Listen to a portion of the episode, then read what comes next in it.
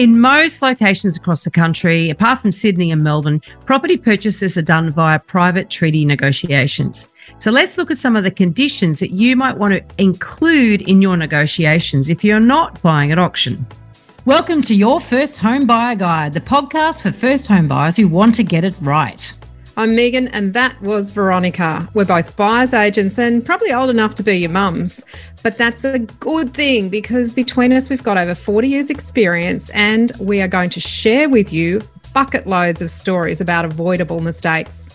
Together, we're going to make sure that you get unbiased and real information that you can rely on so you can get where you want to be without missing a step.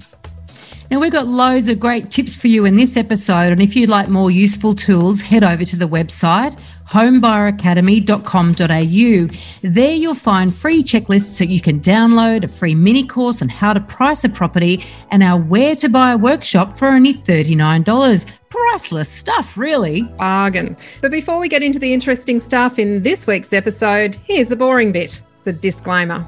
You, of course, know that nothing in this podcast is to be taken as personal advice. We always recommend getting the advice of an expert in their field of expertise. Now, we've done our very best to ensure that the content is correct at the time of recording, but things change. So, check with the relevant government authority or your advisors to get the most up to date information.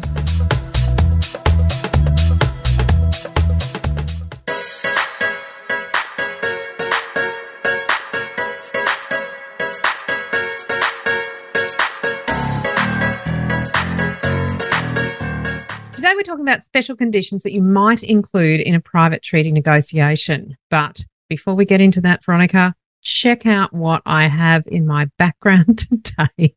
Oh my God. It has to be an English person's dream, doesn't it? It is a teapot. It's called the Teapot Gas Station in Zillah, Washington State, and it is actually a tourist attraction. You can only go there by appointment, uh, but apparently quite an interesting place to visit. Don't know that I'd like to live there, a little bit on the small side, and I'm not a teacher. Yeah. And they've got all those glass bricks. So it doesn't look like they've got an opening window. But you know, it's funny. Like you think it's like shingled, shingles and gra- glass bricks. You can only imagine. It's just a pretty ugly little thing, really. What inspired someone to create such a structure? Awful little thing. it that sits alongside the big prawn and the big sheep and the big pineapple and the big banana. You got a big teapot. Ah, and I thought that it was only Australia that had things like that. There you go. no, no, there, there are there are so many around the place. Now, Veronica, in your first home buyer course, there are 10 methodical and systematic steps that need to be taken in the correct order to get the process done right. In step six, we talk about the different methods of sale, the main ones being public auction, private treaty, and expressions of interest. There are some other sort of variations of those, but they're the main ones. Now, in both private treaty negotiations and expressions of interest, you can make an offer that is conditional on special conditions in most states. I'm going to so much in New South Wales. Well, no, that's true. Typically, when you um, make your offer in New South Wales, um, yeah, they're not conditional. It's not like you can't sort of go, oh, well, I'll buy this as long as my finance comes through, or I'll buy this as long as I sell another property. There are conditions you can request though, but there's nothing that that there's very, very few that would allow you to actually back out. Yeah. So without costing you anyway. Yeah. and look, uh, we're not we're not talking about the the general conditions that are in a contract because there's lots of standard conditions that compel each party to do certain things in certain timeframes. So they're they're usually quite standard conditions on most contracts. A condition in a contract is an event or an act that obliges a party to perform an action or a, a conduct a performance as specified in the contract, and they're really clearly clearly written but um, there are many conditions in contracts but we're only talking about these special additional kind of ones that aren't kind of in in every contract and where you might use them some really common ones uh, veronica you'd be familiar with these maybe not use them yourself so much in your marketplace but finance so often you see a contract that is subject to finance approval and it's it's a usually a standard condition that is written into the terms and conditions of the contract. So, for example, in Queensland, most um, contracts are um, created through the REIQ, the Real Estate Institute of Queen, Queensland, that works together with the Queensland Law Society to produce a standard form contract so that solicitors don't have to reproduce these things over and over again for, for each transaction. Um, it sort of simplifies the process. It follows Queensland property law uh, and the legislation up here, and uh, but then there are, are, are, spaces for conditions to be inserted, and, and two really common ones are, are finance. Mm-hmm. So that gives the buyer an opportunity to um, to go to their financier, who they've should have obtained uh, pre-approval through prior to making an offer on the, the, the property because of course they would have done step one which yeah. is actually i think that's step two but anyway. their team. It's early on. Yeah so they would have done step one which is build their team yep. and then actually gone through the money process which is step two. So good students. Well and truly bedded down if they've done the course but of course, that's not final approval. So what what pre-approval does is it, it approves the person who is going to borrow the money, but then the bank wants to approve the asset or what it is that they're actually lending against and make sure that's worth what you actually paid for it. So mm. that's generally what um, a subject of finance condition allows you to do is get that second part of the process done once you've got a property under your control um, and, and, that that condition is often quite standard and, and really only a couple of lines written in to refer to um, the standard condition. And it's important because you know taking it from pre-approval to unconditional approval usually requires valuation, and if that comes in at the wrong number, you have the opportunity to get out of the contract because you're not going to be able to be to borrow the same amount of money you thought you're going to borrow. But it's, I would think, um, and look, in New South Wales, there's such thing as a cooling off period. Mm. And in that time is where you would do that and you'd rescind, and there's a penalty for that. And we go into all the detail of that in the course. But um, so therefore, you don't need a condition because it the cooling off is conditionless. Like it's if you decide not to for whatever reason. Yes, yes. Whereas if you're entering into a contract without the need for a cooling off period, um, it's you know, there's no penalty if those things don't. Yeah. So, so generally, um, these conditions are uh, the remedy is the ability to terminate if these things can't be um, satisfied. And I'm going to talk about how conditions are constructed uh, constructed shortly, but the the um, ability to terminate the contract if the performance can't be done by the, by the party upon whom um, that is meant to uh, complete complete the performance tied there. It's lovely um, bit. Then then the ability to terminate rests with uh, whichever party the condition points mm. to as, as being able to terminate. Yep. Right. So that's a big one. And that's mm. very, very common that people would use that. Yeah. The other the other common one is subject to building and pest inspection. And of course, if you're doing if you're going to get ready for an auction, you do that prior, or maybe the owner has done one and it's an acceptable one to you um, might do another one, whatever the case may be. But uh, a, a, contract that's subject to a building and pest inspection allows the purchaser to do that inspection after the binding point of the contract, so when it's under your control, and you can terminate in certain circumstances. So certainly not if uh, you know um, there's uh, cupboards that don't close properly just because the handle's broken or um, you don't like the look of the flooring after you've purchased it. it it's generally based on a structural element of the building um, or some sort of cost that is really unexpected um, and, and reasonably significant. Now, one of the things about those, yeah. I was going to ask you because obviously it's not something we have to worry about very much in New South Wales. Mm. But for you up in Brizzy, do you find um, there's ever an argument as to what constitutes a satisfactory building inspection? Yeah, there can be. Yeah. Mm. So uh, the, the condition as it's written into the, the REIQ contract compels the buyer to provide evidence to the seller if they are going to terminate under that condition by providing the written report. And then the, the, the seller has the opportunity to review that and say, well, hang on, I, I don't agree that this is unreasonable. It is very rare that a seller could stop a termination under a building and pest clause unless there really literally wasn't anything in there. But they could certainly argue that it's unreasonable. It, it, there is a, a, reference to the buyer being reasonable mm. in, um, in, the assessment. I love uh, that legal definition of reasonable. what a reasonable person would expect or do. what is reasonable?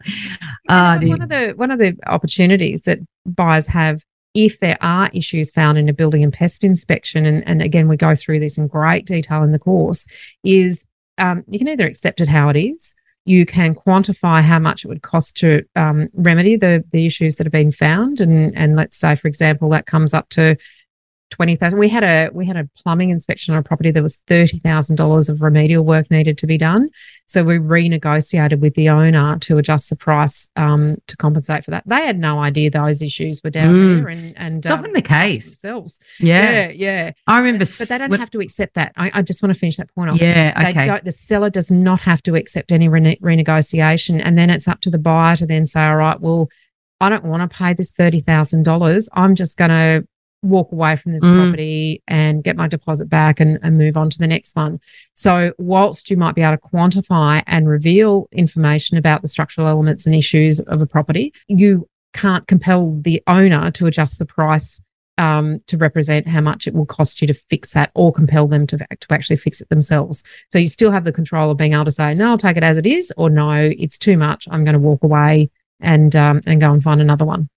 It's amazing how people ask, you know, they sort of think that they're going to be able to use the building and pest inspection as some sort of big stick. And it's like, well, it's so unusual, really, that it that a reasonable uh, buyer would would use that or a reasonable vendor would agree to it. But I remember when I was selling way back in the day, and there's one particular house that I was selling, and during the um, and it was a passed it at auction, and so I was selling it after auction, and so the buyer was doing a building and pest inspection before exchanging contracts. So that's what we were doing in this area, and so they discovered live termites during the inspection In the And yard or in the property? in the property. Oh. So of course the owner had no idea, oh, and it's like, oh my god, noisy too. Those things sometimes they can be Mm. that that noise. Um, so yeah, in this in this particular instance, I remember we negotiated. Um, well, actually, I was acting for the seller, Mm. So I had to, you know, put a very different hat on than the one I have on now. yes. But also to really negotiate a deal where the seller actually dealt with those termites in a satisfactory way that the buyer was satisfied with, and then any structural, you know, work was was undertaken or some money was left aside for it. Um, And that can be a long process because the process of actually um, baiting termites can be somewhere between six weeks and three months, I think. Oh no, they poison them, they kill them. The baits are there to for termite management. So the baits are there mm. so that people who, you know, they all around the perimeter of your house. I, I think, it, yeah, you're right. Even after they're poisoned, I think there is a reinspection period. Oh, you'd have to. Yeah, you want to make sure you didn't have didn't miss any. It can take take some time to get through that whole process. Oh my god. Anyway, yeah. So it's these things can happen, obviously, that during the building pest inspection, but it's very unusual that that it really does make any material difference to the price or to whether you would go ahead with it. Um, what's another one? Any other? Oh, We common ones. yeah, sorry. I, I'm just trying to think of some other common ones. Um, one that maybe. Oh, you've got that further down. I'm not going. to I'm not jumping ahead. Okay, we're getting get. I'm just. I just want to go back to the the building and pest one. Mm. There, there's been times where um, buyers have been quite frightened by building and pest inspections, so they have they have to be you know written in in a in really strong language to protect the liability of the inspector themselves. And and I remember a buyer of ours, a first time buyer, getting really upset that was supporting piece of the deck, I think it was, and it had um, some old termite damage, and the recommendation was to replace it. And they were ready to pull the plug on this property, and and we, we building and pest inspectors that we use are, are generally are um, ex builders. Mhm. So what we often get them to do is then go away and give us an idea about how much it will cost to remedy, um, and then we've got real facts to work with. Because until then, you know, it's it can sound terrible. It, you know, this deck may fall down if if this isn't repaired, and yeah, of course that's important. But it went it it got them it got the buyers so worked up. We're just sort of saying, look, it's okay. Let's just find out how much it's going to cost. No, no, we just want to terminate. We can't. No. And, and it actually was about eight hundred dollars to oh. replace Oh. this particular beam. And and it, it you I guess that's what I say. You know, it can sound really terrible and um uh, like it, the whole thing is going to fall down. But when you actually quantify how much, and this and the seller just went, oh well, what? So you want to What's the fuss by- about? Yeah, what's Yeah. yes.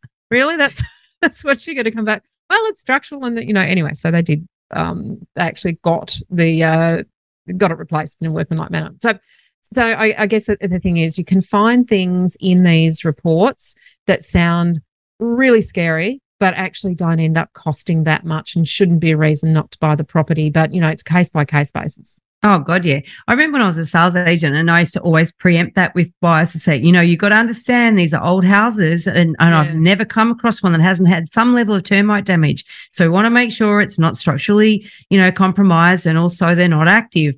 Um, and the other one is like, look, the the building and pest inspection is a very scary document, not not the least because it's got so many disclaimers in it. and even as a as a buyer's agent, I once had a client. We got a building and pest inspection done for this property. They went and it was okay, and they went away and read it. They came back to me and said, "Well, I'm not buying that because it's got asbestos." And I went, I said, "God, uh, where did you find that?" I read the report. I didn't see any mention of asbestos. So I read it again. I'm like, I can't find any mention of asbestos. And in the back at the end of it, there's like two, three pages of disclaimers. It was disclaimer number thirteen that asbestos can exist in older buildings. And if so, blah, blah, blah, blah.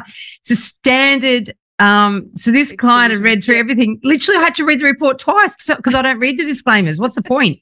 You know, and then I went, oh, it's in the disclaimers. That's when you've got to put your reasonable hat on. yes, exactly right. All right, so let's talk about other special conditions.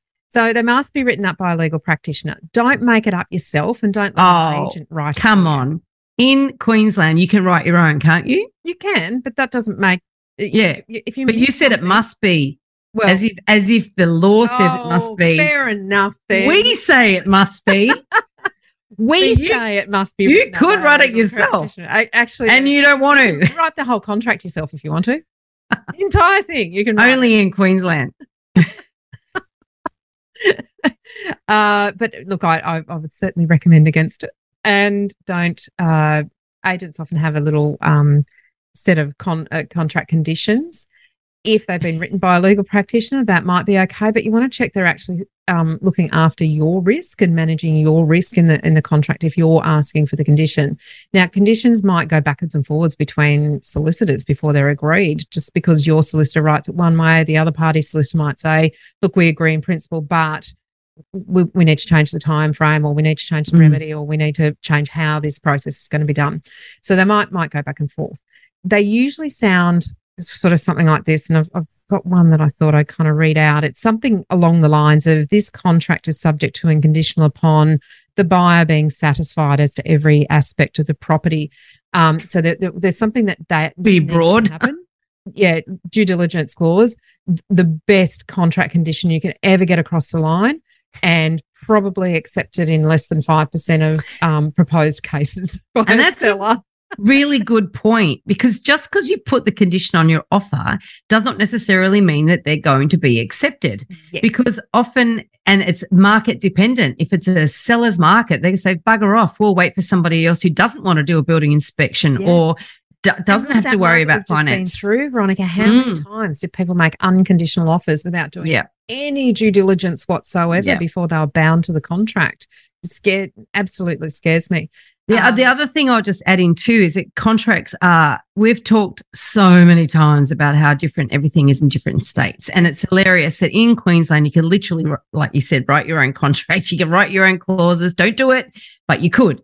In New South Wales, literally, there is a box on the front, and we have an extensive contract uh, for every property. And on the front page of that contract, there's a box. And the only thing the agent can change, not only the buyer, you know, maybe the buyer could change it. I've never met one that would. Um, the only thing the agent is allowed to touch inside is what's inside that box. And that literally is marking the inclusions, writing the purchaser's name, address, the purchaser's conveyance, the solicitor's details, the um, price, the date, and I think joint, no, not even joint tenants or, com- or tenancy comment. That's outside the That's box. Yeah. Anything outside that box. How's that for the top of my head, by the way? Just, just, just Well saying. You've- you've read everything- a contract or two. everything outside that box has to have uh, a legal input. So if the sales agent can't complete it, neither can the buyer's agent even. Mhm. So, so that's the extent of one extreme of of um you you do, you need to get advice to right through to how loose it is in Queensland, and and in Look, I think you need more advice because of how Yes. loose it is in Queensland. I know I one hundred percent agree. So conditions usually have some, you know, they're constructed to have an obligation against one of the parties, a time frame, so when it has to be satisfied by, how it will be satisfied, and the remedy if it's not satisfied. So it, there's a, a very um, structured way of, of putting a, a contract clause together. So let's have a look at what some of them might be. Sometimes people say, I want to get my conveyance searches back before it's unconditional. I want to make sure that there isn't a main road going to abut this property or there isn't um uh, Flood sort of- zone. yeah hopefully you will have done that before you've actually made an offer but If yes. you're doing our process, you absolutely will have done it beforehand. However, flood um you know th- those sorts of things those conveyancing searches uh is is the land contaminated? Is there a protected tree that you are hoping to knock down and do a swimming pool but you actually can't do that? Um, these sorts of conveyancing searches they're, they're really checking the matters that affect the property um, and are done in generally after the contract is formed. So if anything is found and you haven't got a condition on there that makes the contract subject to searches anything that comes up you probably can't terminate the contract over over those sort of findings. So if you do find that you've purchased on a protected road corridor that might be a future highway, and you you really haven't got an opportunity in most states to to terminate the contract, but if you've got a condition that allows you to look into those sorts of things, you can. So it's that extra protection. very useful. And yet, once again, it's about what, knowing what you don't know. That a lot of people don't even realize you can find this stuff out. So they wouldn't put the clause in. it takes time and money. That that's the thing. It's not something that you can easily go, oh well, let's look up, you know, the Energex search or let's look up the main road search. Um, they are things that need to be purchased. You can purchase them. Council searches, you know, you can purchase them, but it's usually part of the conveyance process, and the solicitors will then interpret them for you. Yeah, but you've also got to know that the information is there to be found so that you do actually put the clause in. So that's the Mm. problem, isn't it? And have For a lot of people. Yeah. Yeah. And yes. and have it accepted. Another so you, you could one- actually you could put out 10 20 clauses you know in your in your offer if you want to but you know you've also got to be commercial to make the offer enticing if it's if it is a seller's market Yeah, a lot of these you won't get across the line in a seller's market, but um, where there's less competition, they might, Mm. you know, you can be a little bit more thorough. So, evidence of certification or approvals. This is one that you in New South Wales are part of your contract, I believe. Mm-mm. Victoria. Only under certain circumstances. So only if it's um yeah. Victoria, I think. no not even. It's actually not um a prescribed document anywhere to my knowledge that you have to prove that what you've built on there is approved so there are things like if it's within the homeowner an occupation certificate. yeah if it's That's it, within yeah. if it's within the homeowner's warranty period you do have to have the homeowner's warranty certificate in there but you don't have to have the occupation certificate so it's one of those things that we're always asking for beforehand mm-hmm. but once again and you know what this is a good one because this shows also sometimes we can put conditions in in contracts sometimes we can but it does come down to market conditions so if we don't have an occupation certificate and we suspect, well, there's a bit of a chance that maybe they haven't been approved, we can make settlement contingent on getting that, but we have to get that agreed and put into the contract and blah, blah, blah. It's a lot more. It's not, um, it's a lot more convoluted. So it's not like you never get conditional contracts in New South Wales. It's just that it's really circumstantial, as in situational, and also really dependent on the market. And there's been times we've walked away from properties because we can't get it conditional on these. And these are really important factors, these ones. And, for, and for us. generally, the remedy doesn't involve a termination option. Mm, absolutely, it does. So what it means is this is a condition that has to be satisfied by X date, and if not, you know, we can choose to go ahead or we can choose to terminate. So you can have a termination. Mm. Okay, there you go. Learning something new every day. But it's unusual, and even with an auction. But the thing is, once again, no. Buy, no seller in their right mind is going to go to auction with with one bidder who's got a, a clause in there saying that they could terminate. Could terminate. Right. Mm, mm. But if the market's slow enough, they'll do it. Good, good piece of advice. So, so why you would do this is to make sure all the improvements are legal. So, um, I'll give you some Queensland examples. Adding a deck on the back to back of um, a 1920s Queenslander, you won't have any approval documents for the 1920s Queenslander, but there should be approval certif- uh, certification documents for the deck that was added. Um, building under a Queenslander requires certification and sometimes building, um, uh, certainly building approval, but development approval sometimes. So there'll be a certain set of documents if that's been done. And if they're not available, I'd be questioning whether you want to actually go ahead with that purchase or um, have you paid the right price as if it didn't exist. Yeah. Um, I often have that conversation with clients and say, look, well, I'm not so sure. You know, what if you had to lose those rooms? You know, Mm. what if they had to vanish? Yep. Well, what if you're only allowed to put, you know, use them for storage? storage, yeah. Don't pay for them as bedrooms. Pools, bedrooms that, that are um, uh, either certified or not certified as bedrooms, that can change what price you should pay. So if you've got two bedrooms that are um, correct and legal and habitable and two that aren't, then you should be paying for a four bedroom house. You should be paying for a two bedroom house. You Mhm. might just use those other rooms as, as bedrooms, as many people do. Um, carports, you know, all of these things do require certification. Uh, and, and depending on how old they are, there may or may not be records of that certification. The implications for you as the purchaser, if you go ahead with a purchase and there are unapproved structures on the property, then you may be given a show cause notice by the local council and either have to get certification, which is very difficult, doable, but very difficult and very expensive retrospectively, or they can force you to tear it, tear it down. So it's it, and they're also uninsured. So unimproved structures Ah. are not covered if you have, you know, a, a total dem- total uh, loss event. Um, you won't be compensated by your insurance company for those unapproved structures. I always hate the idea of, you know, somebody having to take the responsibility for somebody else's slackness. You know, they're a bit loose about how they got their their their building works done. It's like, oh, I don't like that. Do not like that being You know, passed and on. Sometimes it's just a piece of paper that the builder forgot to submit. Oh yeah. So that, I've come that's across- a really easy one to deal with if Yeah. you find the builder.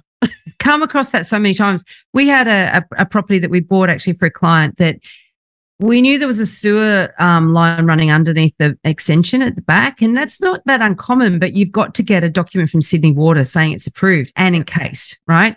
And so there's things you got to get, right? And of course, they didn't have it. And not only that, they didn't even have the sewer diagram, which in New South Wales is a prescribed document. And it had a document in there saying from Sydney Water, we don't have any records of this. And I'm like, that doesn't Hmm. count. It like, you know, and their conveyance go, that that's all I have to do. It's like, actually, no, it's not a sewer diagram. So then you got two conveyancers having arguments with each other about what constitutes a sewer diagram. And I'm like, well, guess what? We're not buying it without it. So you need to go and get it. Anyway, in the end, I had to get onto the agent and oh, it was this total convoluted nightmare to go, go and get those owners to dig up all that paperwork and go through this hassle. And of course, somebody somewhere, the plumber, whatever it was, hadn't submitted the paperwork. So then they're trying properly. but six years later, submitted. yeah, six years later, they're trying to chase down the builder to get access to the plumber. You got to hope they're still on talking terms, you know. Finally, finally got to the bottom of it. But we ended up, we did exchange contracts on that, and it was a condition of the purchase. So, but it's unusual, and most people would either buy it without realizing it, which is an absolute no no, or they give up. Yeah. So, Um, the the next one that can come up, and and you may have heard this, is a subject to sale clause. Now, usually you'll only see this in a buyer's market. no, sell. Seller- Oh, yeah, sorry, uh, buyer's market. I'm getting myself all confused. You probably never see it, Veronica. oh, no, we never actually see this at all, ever. Yeah, Um, so subject to sale is where um, maybe the owner isn't getting much interest in their property, and someone comes along and says, "Look, I, I do want to buy it, but I have to sell my house first. I can't actually do the purchase without selling, and I have to make sure that I get a buyer for my place before. But I want to make sure that you don't sell this to someone else." And it's only where there's really no other buyers around that a seller might consider accepting this kind of condition. I'll tell you what, in the UK, in, in London, there can be an absolute lineup of subject to sales. Um, it, it, the most I've seen. They call it a chain. four. They have a chain in the Mm. UK, which is just so, but it must be so tricky to manage Oh, where every single purchase is subject to the sale of right down to the very last one, which is usually the first home buyer who hasn't got anything to sell. So, you know, their entire chain is dependent on every one of those properties settling. So it's a nightmare. Imagine putting your, your life on hold. you know, even in a rising market, that's how they do it. You know, so it's like imagine if prices are rising and you're stuck in a chain and you're just hoping against hope that nobody in that chain falls over. Yeah. Because when they do, the whole thing collapses. It's got to start from scratch. every one of them Oh. falls over. Oh. um, and and the reason that people might put this on a contract as a condition is so they don't get stuck with two houses. You know, not Oh, yeah. there are there are not many people who could pay for two houses if they purchased, settled, and hadn't actually sold their original property. so it's it's making sure you don't get yourself into a bit of a financial pickle or or have you know long bridging finance. I think they call it bridging finance now. uh, Um, Yeah. where you're having two mortgages and and banks breathing down your neck saying, We're, "Sell getting, we're getting ahead of ourselves here, though, because we, you know, your first home buyer guide, our first home buyers aren't buying subject to sale. They're But- hoping that down the track, when they But when, they go and buy their next one, yeah, yeah, Yeah, yeah. stepping stone strategy, you you may actually find Mm. that that is the case. But um, what can happen is in a seller's market, a seller may agree to sell their property, but on the condition that they actually purchase something uh, so it's a subject to Purchase- purchase contract. subject to purchase contract. Yeah. Really rare, but can happen, particularly in a rapidly rising market where there's not much stock and not, not much to choose from.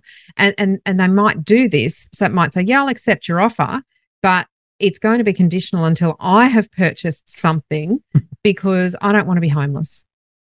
So it's rare, but when there's not a lot of stock around, sometimes it, it is one that gets across the line. Now, often these types of conditions might end up with a sunset clause. And, and we did an episode, Veronica, that where we talked about sun, sunset clauses, and, and it is something you brought it up. It's not, they're not in New South Wales. I don't, is that right? No, Um, clauses not for brand new properties. Not for new. Um, right. They do have some of these special conditions that uniquely that we have here.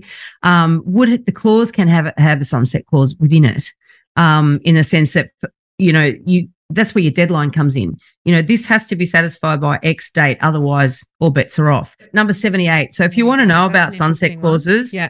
go back So- and listen to that one. So, so why the opposite? So, whoever has put a contract, a condition forth, the other party can put a sunset clause on that condition that basically says if something better comes along. So, say for example, um, there's a contract for subject to uh, sale. So, yep, I'll sell you. I'll let you have this. You can sell your house. But if I get a better offer, I'm going to give you 72 hours to either take that condition off and make it unconditional, or I can terminate the contract against Mm. you. So it, ge- it gives them, you still have the surety that you've kind of got it under control, but they have the opportunity to say, no, something better has come along. So either go ahead and purchase or go and find another house. So, really, really important stuff to get solicitors to look at, draft correctly, to make sure that your risks are managed, and to be realistic. If you are, you know, looking at, if you have got, you know, you make an offer on a property and the seller says, yep, rightio, but I need to purchase, therefore you've got a subject to purchase clause on your contract. You really need to understand the implications of that because you can't get out of it unless you put a sunset clause on it. Yeah, yeah. So, it's this, and that's yeah. a, that's a complex thing to, can, to- to Very. put together. We Yeah. can't even wrap our heads around buyers market, sellers markets, you know, let alone trying to put clauses in contracts with sunset stumbling over it, you know, the concepts there. The mouth just isn't working as Ah, well. Yeah. This this next condition, I've never heard of this one before. You haven't? No. Yeah.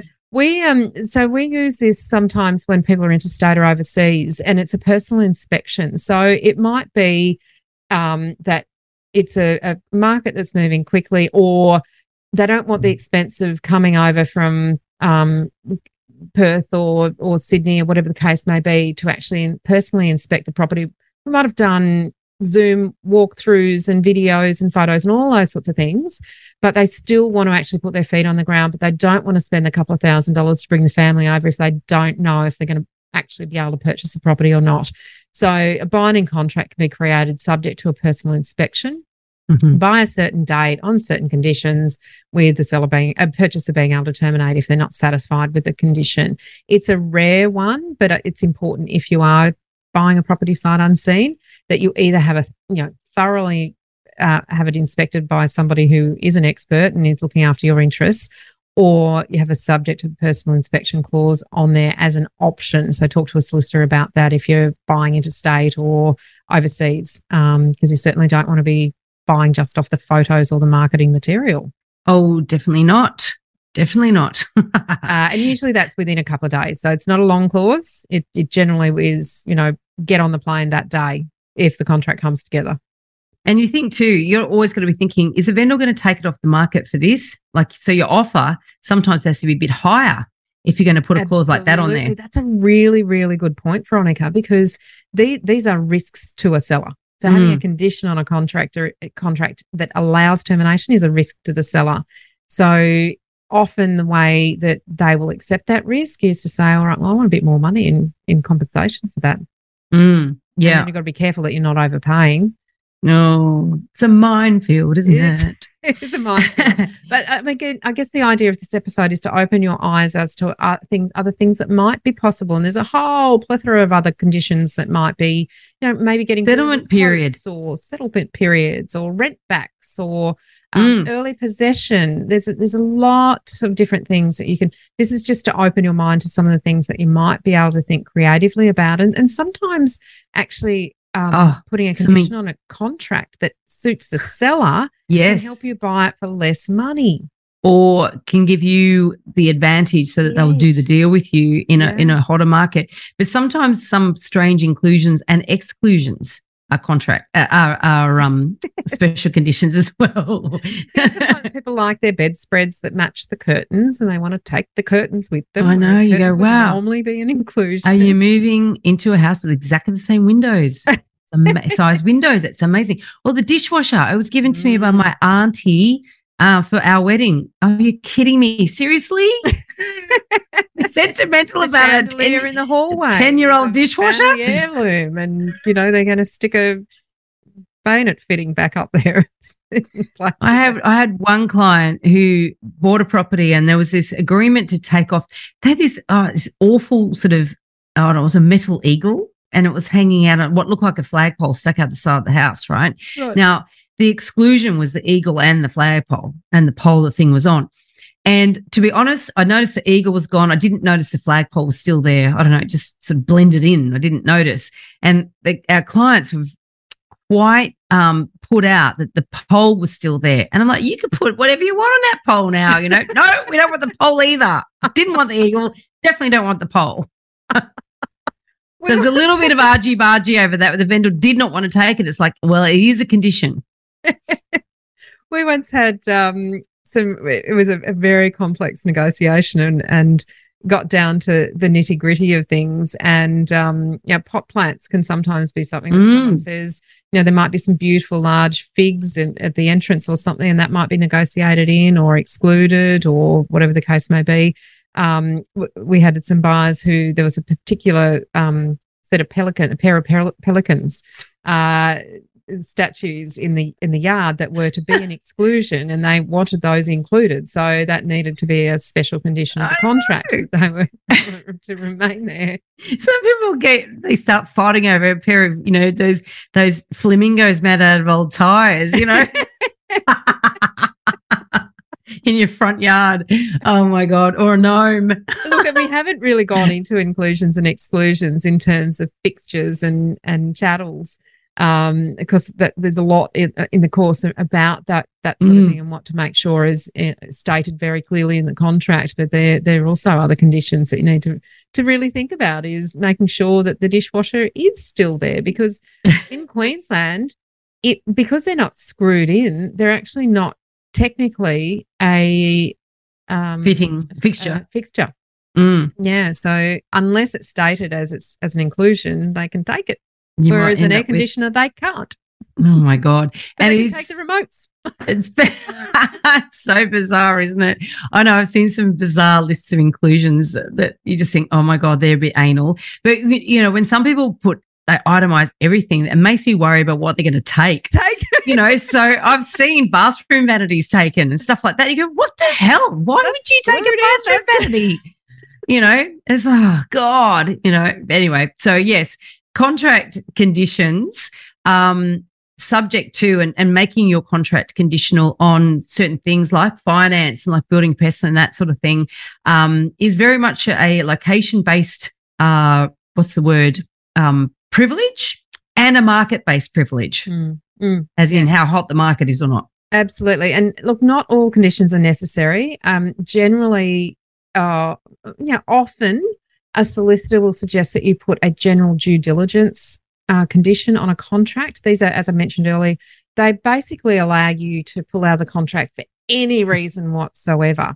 So you can do all of your investigations and everything under a, general due diligence clause, but they are really, really frowned upon by sellers and their solicitors. So you'll rarely get them accepted because really what they're trying what, what a condition should do is specifically say what is it that you want to investigate and what time frame do you need to do that? And what is going to happen if the results of that investigation are not as you expected? So um, not all conditions are necessary and just because you propose one does not compel the vendor to accept it In this episode, we've covered a very small part of our 10 step online course for first time buyers.